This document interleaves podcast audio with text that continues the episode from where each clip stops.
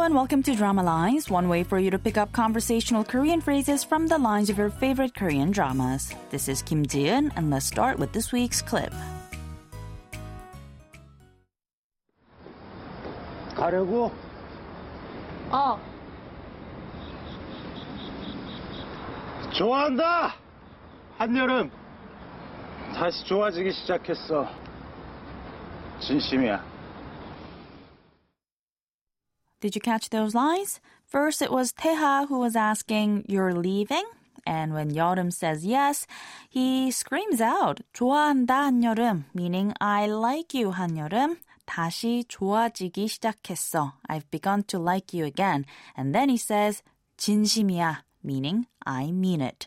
This week's expression is 진심이야, meaning I mean it. Let's listen to the clip again.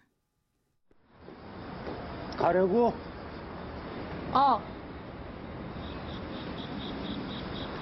좋아한다! 한여름! 다시 좋아지기 시작했어. 진심이야.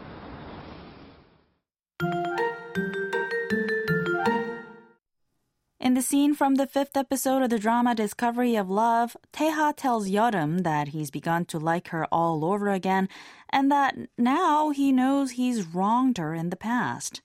In an aside later, Yeoreum says she's glad to see Teha going through the hell of lopsided love that he put her through in the past. Let's listen to the clip one more time. 가려고? 어. 좋아한다! 한여름! 다시 좋아지기 시작했어. 진심이야. 진심이야 means I mean it. The word 진심 means the true heart and it's used to mean sincerity or honesty. 이야 is the casual statement form of the verb 이다 meaning to be. So literally 진심이야 translates to it is my sincerity meaning I'm sincere or in other words I mean it.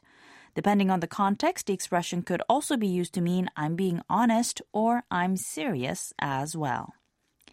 아니다 is the negative form of 이다. So 진심이 아니다 means to not mean it.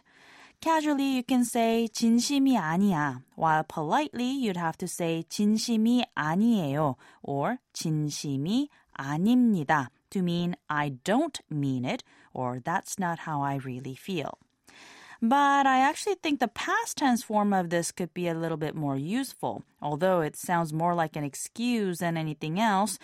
진심이 아니었어 means I didn't mean it or I wasn't being serious. Politely, you'd have to say 진심이 아니었어요.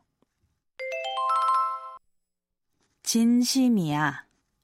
진심이야. 진심이야.